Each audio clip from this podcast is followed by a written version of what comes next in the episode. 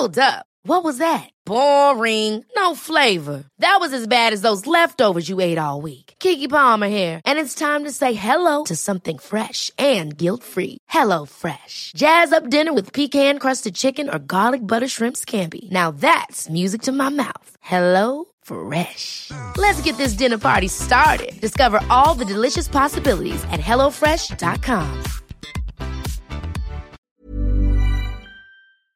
Hey everyone, welcome to Last Drinks. I hope you guys are going well. I hope that you're staying curious.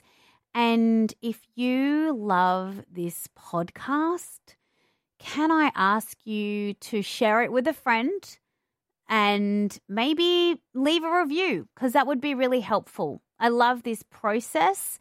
I love um, the lives that this podcast is reaching and touching and changing. Is it's why I continue to do it it's a project of passion for sure.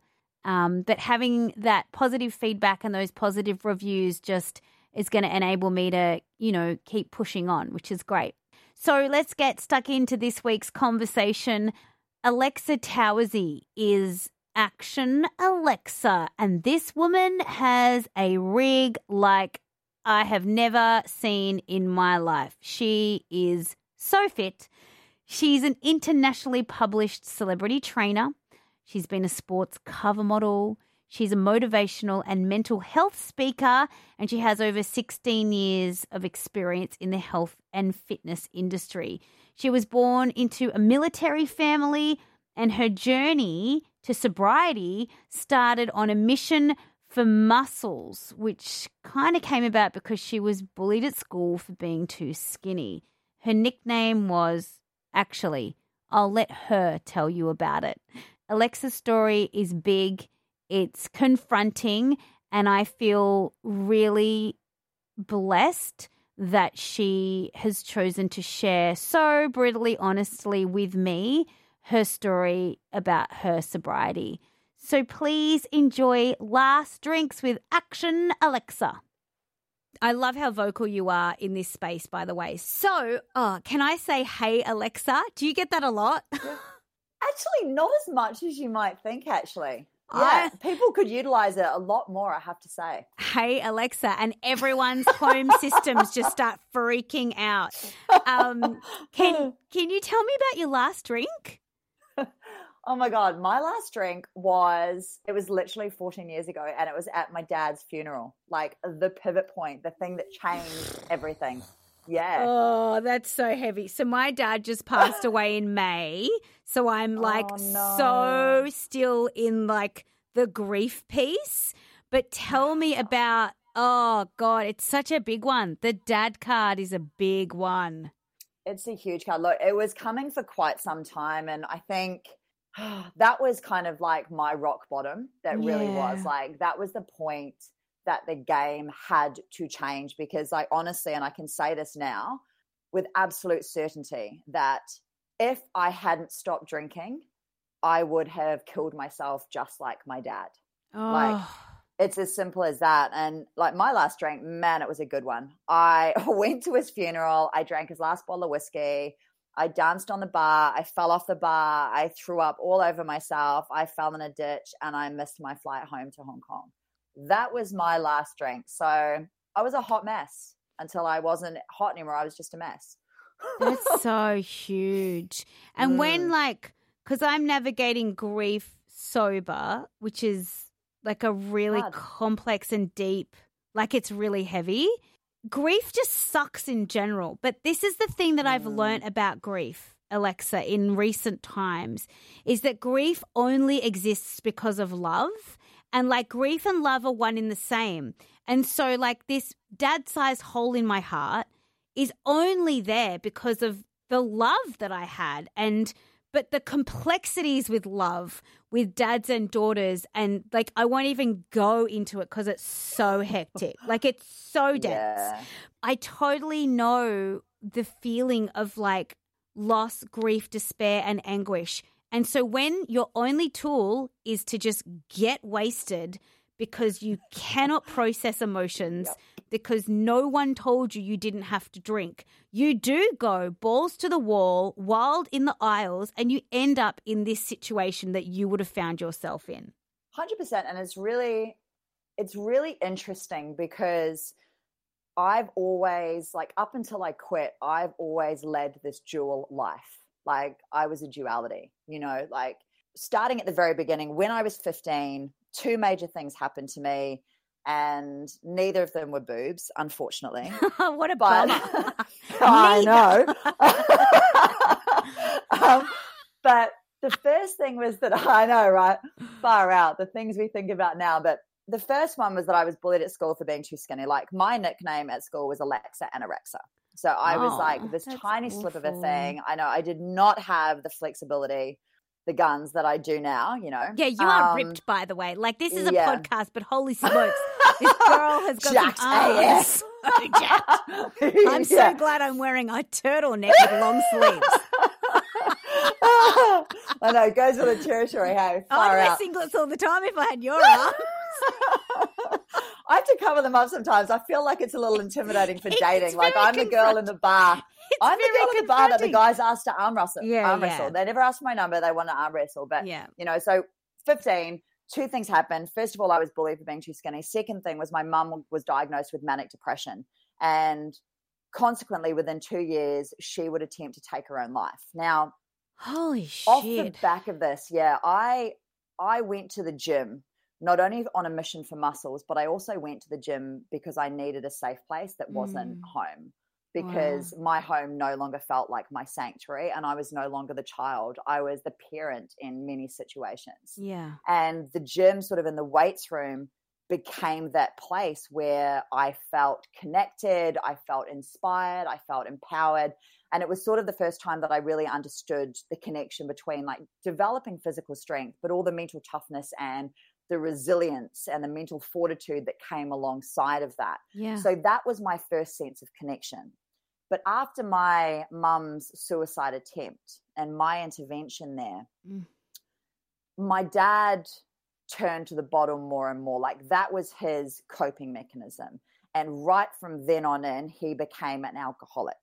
And he was a functioning alcoholic until he was just a plain old messy alcoholic until he died of liver cirrhosis as a direct consequence of being an alcoholic. And I watched this play out over the next 14 years. So my first sense of connection was at the gym.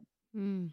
They say that the opposite of addiction, right, isn't necessarily sobriety, it's connection. It's connection. It's yeah. connection. So I found my first sense of connection at the gym, but I found my second sense of connection when I found my dad's whiskey bottle.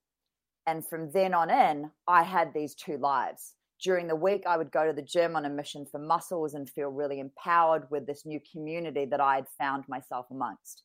But in Mm. the weekend, because I was being bullied for being too skinny and I wasn't part of the cool kids, I was sort of trying to find a way to fit in, and alcohol became that. That became the way in for me. And Mm. every weekend, I was shit faced. You know, like I drank my first full hip flask of rum when I was 15 years old, like the whole thing, and made myself so sick that I could never, ever touch rum again. Yeah. And that's where it began. And that was how I dealt with everything. So the gym, and then the weekends, drinking, drinking myself into oblivion. And the saddest thing about this whole thing is that I didn't drink because I liked the taste of alcohol. I drank because I didn't like myself. Mm. And that's something that I had to learn how to do over the next 15 years. Do you think it's such a heavy story? And like, thank you Mm. for sharing. That's like a really, there's a lot to unpack there. Um, I have big suitcases.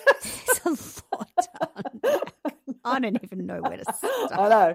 But Oh. do you think because I as as complex as this situation Mm. is, I do like I hear your story in so many people's stories in in saying that this ability to live this like dual life is it's afforded so easily for us because we can put up all these walls and we can have our gym community over here and we can have our drinking buddies over here and we keep everybody separate. Because it sounds to me like alcohol gave you relief somehow. Like it was. So the gym is like the gym's not necessarily relief. And I, I mean, I've had my gym journey, not as exciting as your arms, but I've had my own gym journey, and it didn't offer me relief. It it did offer me a bit of value, probably, like doing yeah. something good for myself. It was really good for my mental health. Like I feel yeah. that my gym piece was more about my mental health than anything else. And I think for me, alcohol gave me what I thought was anxiety reducing properties so that I could exist in the circles that I needed to for my work. Because I'm actually an introvert and people think I'm an extrovert. And I thought I was an extrovert until I was like 34 and I had no idea. like actually just like being at home alone. Oh, yeah. So, I feel you. I feel you, sister. so for you, like the whiskey, was it re- like what led you to that? Because it wasn't an introduction like, oh, teenager, sips of wine here, you know, tipples mm. and tipples. It was like hard in, whole bottle, d- like drown it out. So what what do you think that you were searching for that the gym wasn't giving you? Self esteem and mm. a, a confidence in myself. Like I, I'm the same as you, and I think over COVID, I really learned as well. Like I'm an extroverted introvert. Yes. But more than anything, oh. like I, yeah, I love being at home. I was always like, I'm action Alexa now, but back then I was awkward Alexa. You know, I had buck teeth and went into braces and I was really skinny oh, and oh, geez, you had a real rough teenagehood, hey. I really did. You know, like I was definitely Lotta Swan. I yeah. was like the ugly duckling from the beginning, you know, and I just I really didn't know who I was and I mm. didn't have any really, really good friends. Like I get asked this all the time is like, who were your role models when you were growing up? And I hate to say it, but I just didn't have any. Like wow. I had to be my role model. Mm. You know, so whenever I think about when all the stuff that I do now in the space around drinking and around mental health, it's because I know what it's like to feel alone and disconnected and isolated and angry at the world. And I wish I could have given myself, like my 15 year old self, the advice mm. and the mm. lived experience that I have now to be like, you know what, you're going to be okay. And everyone is going through this, and you don't necessarily need to do the things that you're doing to fit in because the right people, like you'll find the right people without all of this stuff. Yeah.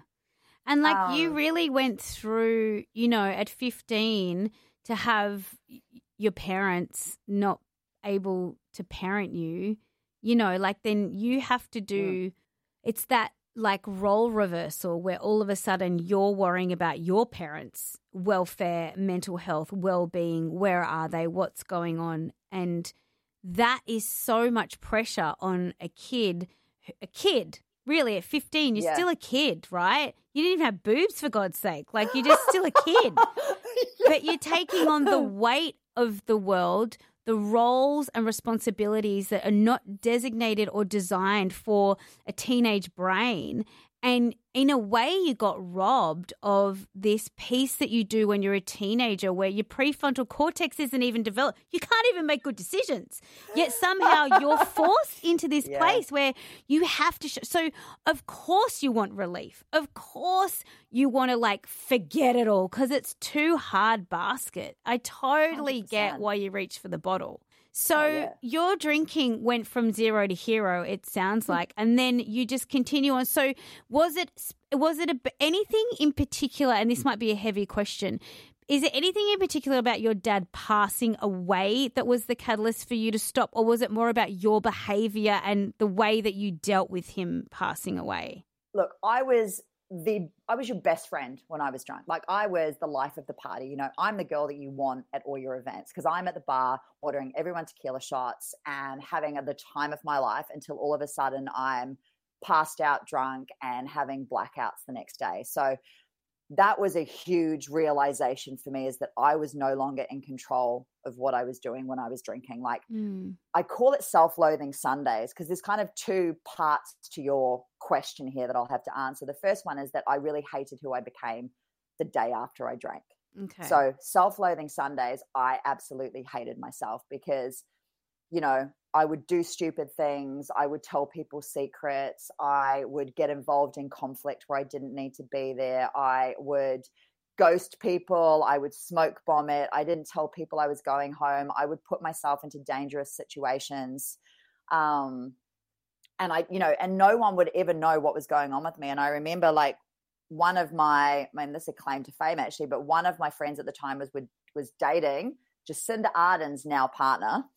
Oh, that's she fun. was dating him. and That's a fun he- connection. isn't it?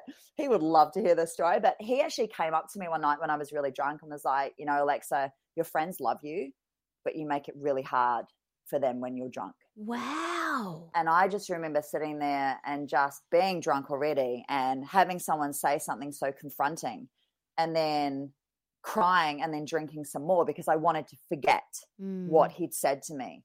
You know, so I knew that my behavior when I was drunk was a problem long before I started, long before I, you know, decided I had to quit. But from my dad's side, I had watched this 15 year journey that was heartbreaking. And Mm. there was a moment when I was at university and I came back to his place one day because by that stage he'd sort of ta- started taking sick days. You know, he was no longer the functioning, the high performing alcoholic. He'd sort of turned into the guy who work knew that he was drinking. He was having a few too many sick days. You could kind of see the end of the road with that. But he didn't quite believe that they knew what was going on yet. But you could just see what was Mm. happening. He just didn't like his life and he didn't see a reason to be there anymore. Like I was the only thing left for him. Wow. And I remember turning up one day and him already drunk, middle of the day, hadn't gone to work. And he was like, Can you go to the alcohol store for me? And I was like, No, I'm not being an enabler. Mm. And he was basically like, Well, if you don't go, I'm going to drive myself. And he was drunk. And I was screaming at him and I was upset. And I was like, Do you not understand that you're killing yourself? And don't you understand that you're never going to walk me down the aisle and you're never going to give a father speech at my wedding and you're never going to see any grandkids and you're just killing yourself and this is so unfair. And he just turned around to me and he was like, Alexa, I wish I could tell you that I loved you enough to stop, but I can't. Oh my God. I know. And it's like, it just broke my heart. And. I was like, it was the first time I really understood that you can't guilt someone out of addiction. You can't shame them out of it. And you can't Mm. love them out of it either. Like, that was the point. I was like, well, I have two choices here. I either have to just accept that this is who my dad is and support him in whatever he needs here and just make the most out of the time that we have left together because at the rate he's going there's not going to be Mm. long or I let the relationship go and I just couldn't do that I was like it would break my heart even more to think that he would have to go through the rest of his life hating everything the way he did and be alone doing it It's such an interesting point because you can't love someone out of it. Like, No. You, it, and it's so, it, it's hard to sit on the sidelines, especially when you're on this side of sobriety, right? And you're like, this is the dream. This is actually the secret to life. This is the Yeah. secret, Rhonda Byrne. Um, but because you have to love yourself out of it. you're never going to get anyone to quit before they're ready. Like, and No. I've had over the years so many clients and so many like colleagues who've seen my journey and they've been like, what's the biggest piece of advice? And like, I want to lose weight. What if I stop drinking? And I'm like, you know what? If this is why you're doing it, like for these purely aesthetic reasons or these really superficial beliefs about yourself, or it's a temporary thing, you're never going to get there. Like, you need to, you need to know your why Yeah. you know, and you need to be at a point where I think, and this is the sad reality, is that for most people, the consequences of their drinking aren't enough Mm. that they're forced to make a change. That's I right. had these, two, you know, like I'd had these huge, two huge things. It was like my relationships were suffering, my work was suffering. People were noticing that I was out of control when I was drinking, and I knew my behavior was not good. And then on the other side, I also had, I do not want to be my dad Mm. you know, and I don't want to be my dad's dad or my dad's brother who all died of alcoholism. I was like, I'm not going down the same route as the rest of this family connection. I'm not going to be that person. And, you know, when I first told my then partner, who I obviously met out while I was drunk, Mm. um, when I told him, then I was like, you know, I turned him after the funeral. I was like, I'm never drinking again. And like so many people would have that same conversation every Sunday morning until the next week. And he was exactly that until next weekend. And I was Yeah. like, no, no, no, you don't understand. This is it. Yeah, you had the aha moment. And I it's did. interesting too because so many people do have these like I don't like using the term rock bottom, but like cuz I don't see It's like a black hole. Yeah, or like a crossroads, even. Like you get to these, po- it's a junction. It's not like a, because like there's rock bottom. Sometimes you think it's rock bottom and then the bottom falls out of rock bottom. So what's that? Like rock, Yeah. rock bottom? Like how many rock, rock, rock bottoms do you need before you realize that like this is just not working? And so it's a crossroads because it's a decision. And I think when we do these like things where we're like, well, it's not that, it's not that. I'm not as drunk as Alexa, so like I don't, you know what I mean? Like we Yeah, do all of this justification stuff where we go, well, it's not that bad. So then, if it's not that bad, then I'm like, this will do. This is okay. But the problem with that is that you're the only person that can get yourself out of your own mess. No one else, like, you can lean on someone, you can be accountable to someone, but you have to do the work. And you are the person that has to stop putting alcohol in your mouth. That's the Yeah. that is the sum total and the simplicity of it. But that is so difficult for so many people. Even though the hangover, the shame, the guilt, the sleeplessness, like all of the knock on negative effects of drinking are sometimes not enough. How did you stop drinking then? Because it doesn't sound like Yeah. it would have been easy for you at all. Look, it's, I think that why was so powerful for me that it's probably a lot easier than a lot of other people's journey to sobriety. But I was lucky in the sense that, like, I was sort of, I was living in Hong Kong at the time, and that place is like party central. You can do whatever you want whenever you want to do it. And, um, but I worked within, I'd sort of, because I'd gone over to Hong Kong on a PR contract. So I was drunk all the time because I was doing PR for three bars. So I was literally just drunk all the time. That, that was part of my job. Wow. So, yeah, I went back to Hong Kong, and one of the girls within sort of an extended circle of friends, she had been an addict and she had gone through four years of drug and alcohol rehabilitation. Like her parents had basically sent her off to rehab. And one of the days she came into the gym, and I was like, right, I need to know how to navigate this. Like, how did you Mm. do it? Because one of my outlets is gone. I've got training, and that's fine, but I am so angry and frustrated and anxious all the time now because I feel like I've lost part of Mm. myself, part of what I used to do, part of what I was familiar with. Um, you know, what do you do with all the extra emotion? And she was like, you have to find another purpose. You have to find a focus in something that's bigger than yourself. And I actually ended up joining a triathlon club. okay. And this was like the game changer for me. Like I can truly turn back now and say fitness probably saved my life because wow. I got into half Ironman and it took me two and a half years. So for the first six months, I didn't go out, but it was okay because in the weekends, I was racing, I was training six to eight hours a day. I'd had, you know, I had a new focus. I had something to do that didn't mean I was home alone sitting there with FOMO while everyone else was out getting drunk. And then, more importantly, I had created this entirely new social circle for me Yeah. that some of them had had their own journey through it. Some of them had their own lived experience. They could absolutely relate. And they wanted to support me to be the best version. Like they just got it. So it turned from Mm. I could now go out and we would talk transition times over a Diet Coke. You know, probably sounds really boring to everyone else out there. But for me, that was kind of like the game changer. And in the two and a half years that I had that as a focus, by the time I'd finished it, I mean, I guess you could say that I essentially initially replaced one addiction with another. Yeah. But two and a half years later, I didn't need either. Yeah. Wow. So when I quit Half Ironman, I didn't miss alcohol either. And it was one of those moments when you realize how far you come when, you know, sometimes you go out to a bar and if you're socializing with people that you used to hang out with and you're always like, come on, Alexa, have one drink. Like you used to be so fun. I'm like, I'm still fun. But essentially what they're doing is like they're trying to justify their own behavior because you're a mirror for them. And they're so confronted by your own lifestyle choices because mm. they potentially know that there's something going on with them, but they're not at a point where they want to address it or think they need to address it yet. So it's re- you're now confronting for them. yeah. And then one day I went out and, you know, there's always that moment where you're like, oh, well, one drink hurt. Oh, I know for me, one drink can't have it. Don't like the taste of alcohol. Never drank because I liked the taste. I drank Mm. because I wanted to be drunk. So what's the point of one drink? I knew that once I started, it was like a slippery slope and that was the end. And then one day I went out and I was like, not even interested. Yeah. Like they were like, come on, have one drink. And I was like, not, no, I don't, I don't drink. And they're like, oh my God, why? And I'm like, because my dad died of alcoholism. And they're like, oh, my, yeah, that's one of the that's one of the reasons that you don't really get like much pushback on.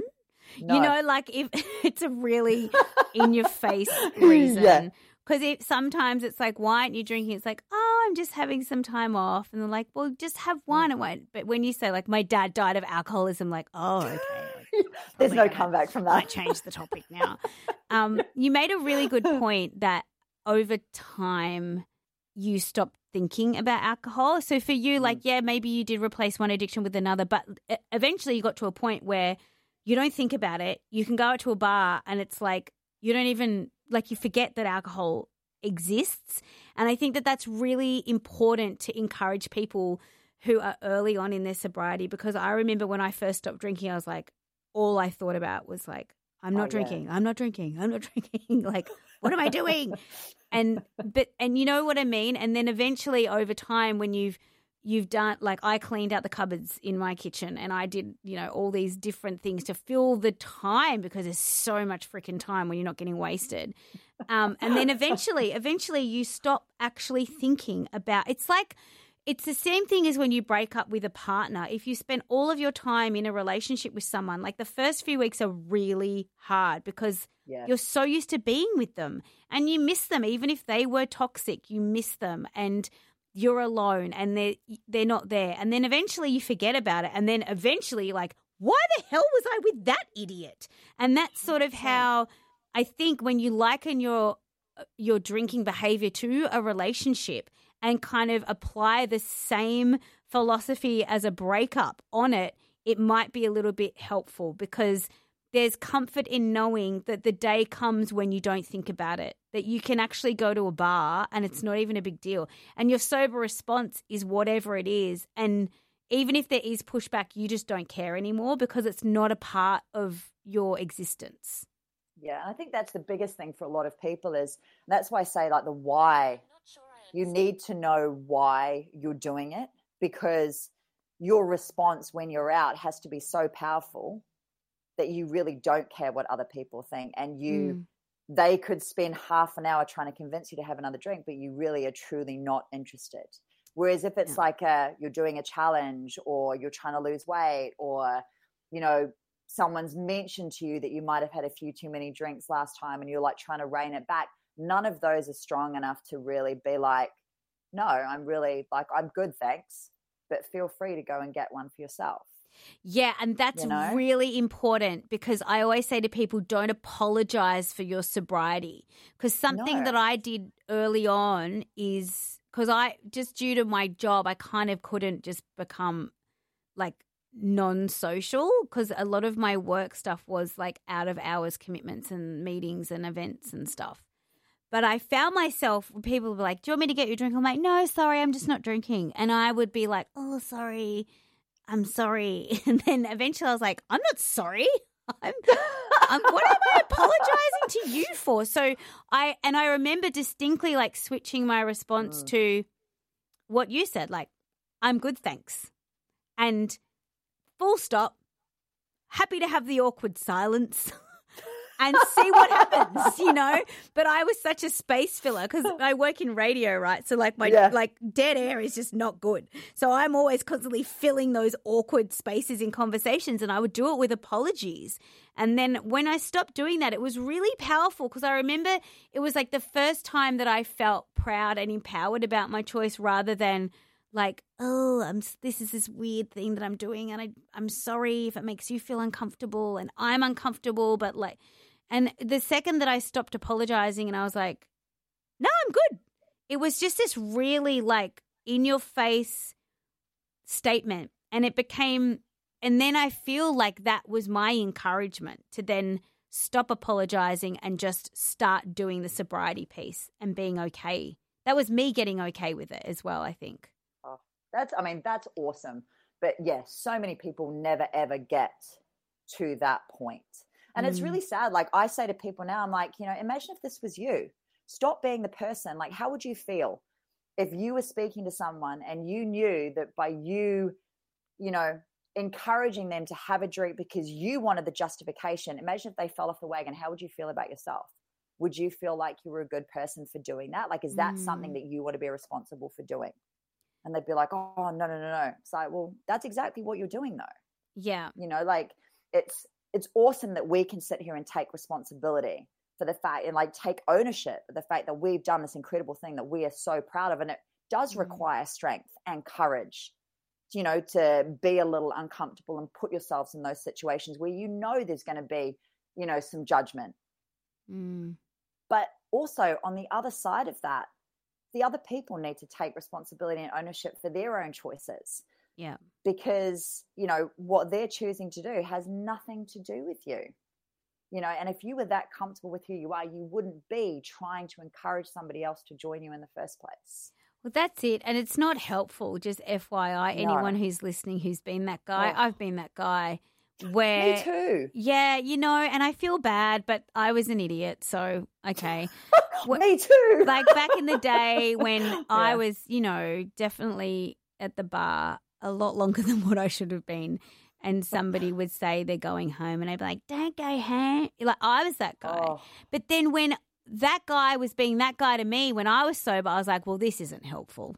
And also, no. like I remember, this is one of my favorite stories to to tell. Like in early sobriety, I went to a friend's housewarming party with like a whole bunch of workmates, and I wasn't drinking, and I was super super early in sobriety, but I went because it's my mate and housewarming party and it just got to like and, the, oh, and Pitbull had this terrible song called Fireball, and so they play Fireball and they get out a bottle of Fireball tequila, and then oh, the shots would come out, and so they like they put on Fireball, and everyone's got a shot of tequila, and this grown adult human man um, went to give me a shot of tequila, and I was like, like in my hand. And I was like, no, I'm like, I'm not drinking. Like, I'm just, I'm not just, I'm not doing shots. Like, I'm doing the I'm doing this hand signal, which doesn't work on a podcast, but I'm like, I'm saying no deal, right? No deal um, with my hands. And he's trying to give me this shot. And the song goes on, and then everyone does the shot, and I'm just there, just going, woo! Like, and then at the end, he like came up to me. He was so angry. And he was like, You ruined the song. And I'm like, well, actually, I didn't because I wasn't singing. If I was singing, I would have ruined it, but because I can't sing. But I was like, no, I'm like, what you talking about, mate? And he goes, oh, you didn't oh. do a shot of fireball and it's our thing. And I was like, I have, are you? I was like, I have not had a drink of alcohol for 21 days. And if I was going to have a drink, it would not be a shot of fireball with you and with that, I pretty much like turned on my heel and I was like, I'm done. And I just left the party because I was like, that is such bullshit to have some. He like yelled in my face. This like adult person was so angry at me. And it's not that it like made me feel bad or it didn't make me reconsider my choice to be sober either. If anything, it just added this whole yeah. like, well, I am so sober. Like, in your face, bitch. Like, I was so mad. But then, the, you know what? I got in my car and I was like, I'm in my car. I can drive home because I haven't been drinking. It's oh. 8 p.m. and I'm driving home because I haven't had a shot of fireball. And I'm going to go to bed early and wake up in the morning and go for a walk on the beach. And I'm going to feel amazing. And it just like reinforced to me like all of the good choices that I was making for myself. But I'll never forget it. Like, and it's not that that person made me feel all these things. I used it, like I spun it into a positive, but it, it just made me realize like I've been that person and it's not helpful. Like just don't ever yell at somebody for being sober. It doesn't help. And I tell you what, I do not miss the D and M's that you have drunk either, ah! where like you're actually spitting on each other's faces because you're that close and you're that passionate about what you're talking about, and you think it's like the best conversation in the world. And you wake up in the morning and go, "Seriously, what the fuck was I talking about?" Yes. Like, what is that? Um, yeah, I don't yes. miss those at all. And then someone reminds you of what you were saying, and I was like, oh dear God. I mean, I've been in a situation where literally the day after, at home with my partner, and I get a phone call from a soccer player that I met out the night before, and I've given my phone number to the soccer player, and I'm just about to go on holiday with my then partner, and he's like, "Who is calling?" And I'm like, "Just this guy I met last night." Like, I gave him my number because I thought we could go and play soccer. And my boyfriend's just standing there going, are you fucking joking? No. Like- We and don't here I do am that. in my own head justifying it. I'm like, oh, but I was drunk, as if that's an excuse for every piece of bad behavior. yeah. You know, like, and this is my thing with, you know, dry July and sober October. Like, we sit here and we speak about how awesome our lives are and how great we feel and all the good things we get done. And, you know, when we're sober. And yet Mhm. at the end of the month, what do we end up celebrating with? We go out and get Yeah. absolutely shit faced and poison ourselves Yeah. like literally poison ourselves to celebrate all the good work and all the awesome ways in which we felt.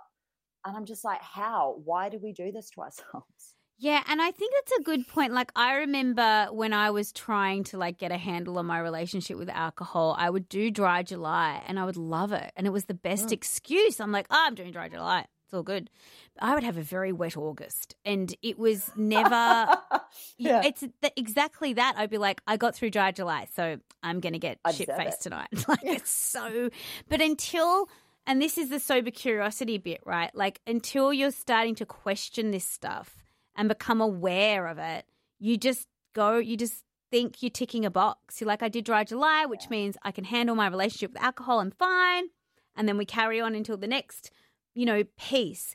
But you know, I think it's so important to share these stories of longevity in sobriety and the knock on positive impacts and the benefits because after four weeks of not drinking, yeah, you feel great. After three months of not drinking, it's a different thing. After six months, after a few years, you can't Oh. even actually explain it. Like the paradigm shift, the mental clarity, um, like how much you achieve, what you get done. Like you actually curate a brand new life for yourself, and you can only do it in sobriety. You can't do it when you're flipping and flapping between having a month off and then just like surviving and getting through. And so you have to draw that line in the sand and go through the door and just keep going through the freaking door to see what it looks like. And and I think like I don't want to say that that's a willpower thing because it's a simple choice thing. It's like I'm I'm not drinking. And that's Full again, stop. the why. Like you need Yeah. to know why you're doing it for yourself. A hundred And you also need to start thinking about the people that you're surrounding yourself with. Because Yeah. if you're trying to make a choice that's trying to better you and trying to make your life better, and you have people around you that aren't really on board with your choice because it affects them or they believe it affects them in some way, like they've Mm. lost their wingman in the weekends or Mm. you know, you're not doing all the things, or you're not making a fool out of yourself, you're not the entertainment at the party anymore, you're not the person that's going to justify their existence when they're out. If they're not on board with your journey, you kind of really need to reassess their position in your life. Hundred percent. And what I found is that the minute I started making these choices, it would kind of like I would find myself with the opportunities to meet new people who were making better choices, who supported my new lifestyle. And Yeah. the more I did that, the more I would open myself up to a whole other network of people and or another range of opportunities like both career, relationship, you know, adventures, everything. Because now I was starting to curate that new life. And it's true. Like it's kind of like your vibe attracts your tribe. And the Yeah. minute you're really sure about the choices that you're making and that you're in this new life, you will start attracting the opportunities and the people that want to be there for the right reasons. Yeah, that's an you know? awesome point. And also, people who are scared of losing their friends, like that's a big thing, Yeah. right? Because you you surround yourself with I with did lose my friends. Yeah, like, same. It's social But it's- suicide. Yeah, but glad because those, like, bless them, you know. I, and when I say loser, I just mean like I'm still in touch. Like we're just not super tight because we just don't get drunk and have D and M's three nights a week anymore. No one's spitting on your face anymore. yeah, yeah, we don't do that to each other. Try dating sober No. because that's a whole other conversation. I tell you what, like back in those days, a boyfriend was literally like a drunken night and a taxi ride away. Yeah, Now, whole different ball game, and the amount of guys who don't understand that you don't want to meet them for a drink as a first date, like it's Yes. a real conversation stopper. yes, that would be. So it's very interesting. Mm, Mm. I'm glad. I'm kind of glad I never had to do that. Don't get divorced. Yeah. I've already been divorced, so you know I'm not Oh, planning on having another there one. and done it. So, well, there you go. and you wonder why I drank. Jesus, Alexa. Um, but yeah, I just think if people are worried about losing friends and like that, yeah, that is a part of it. But I'm not friends with the person who I went to daycare with. And I'm not friends necessarily with people who I knew in primary school. I've got like two friends from high school, pretty much.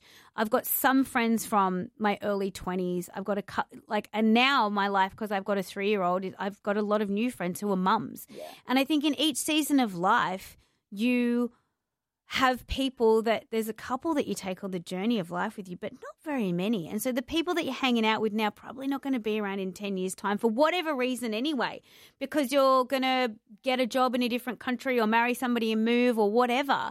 And so these people that you think maybe as just your life force, just it's not actually that much of a huge deal to have friendships for a reason, a season, or a lifetime. And most of them are reason season. And if your season in drinking is up, you may have to say goodbye. And I found too, I didn't write goodbye letters to those people. And I'm like, I'm sorry, I can no longer socialize with you. It was like, it just fizzles out.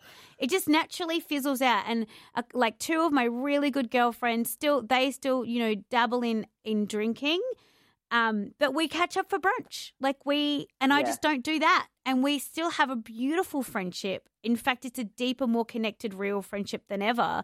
And we just do like a different socializing piece. There's a there's a lot to navigate, but I don't think like don't get overwhelmed with like, oh my god, I have to like say goodbye to all these people. The the they will just naturally end if they need yeah. to, or those people will just get on board and support you, and they're the real friends that you want in in your oh. lifetime oh, anyway, right? One hundred percent. Like the group of friends I have now, like Uber Alexa is the best designated driver around. You know, yeah. they're the people that are at the bar getting me a drink, you know, of water or a soft drink, and they know that I'm their ride home. So it's like it's a it's a two way street, and those people are really important. And you're right, you know, um, the right people will stick around. And you know, for me, my group of friends, they I just stopped getting invited to all the wild parties. Yeah, you know, because I was no longer the entertainment. So people sort of after a while they start inviting other people who are, you know, up for dancing on tables. Not that I don't dance on tables now. Like I can still go out and have a good time. And I think that's the other thing is that being an introvert or, you know, if you are lacking in self esteem or you are lacking in self confidence, it's really sad to think that you'll go your whole life and never find that confidence by yourself, that mm. your confidence will always come from a crutch. Yeah. You know? It's really like that makes me sad for people. Like I had 14 years to break myself down and build myself up, figure out what I didn't like, why I didn't like it, what I had to fix, um, what I had to work through. And now I know myself. I know what I'm worth.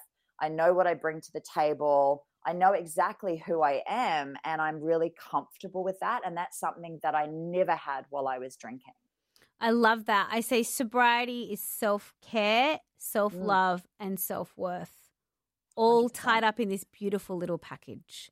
And you you cannot get that until you fully tap in and commit and go. We're doing the sobriety bit, and then you figure out that that's actually caring for you and then out of the care, you get a sense of worth. And out of the worth, you can love yourself. And it's this just beautiful feedback loop that gets better and better. And you are a living, breathing example of that. Mm-hmm. I love my life. I love so, yeah. that for you. um, I love your life too. Ever catch yourself eating the same flavorless dinner three days in a row? Dreaming of something better? Well, HelloFresh is your guilt-free dream come true, baby. It's me, Keke Palmer. Let's wake up those taste buds with hot, juicy pecan-crusted chicken or garlic butter shrimp scampi. Mm. Hello Fresh. Stop dreaming of all the delicious possibilities and dig in at HelloFresh.com. Let's get this dinner party started.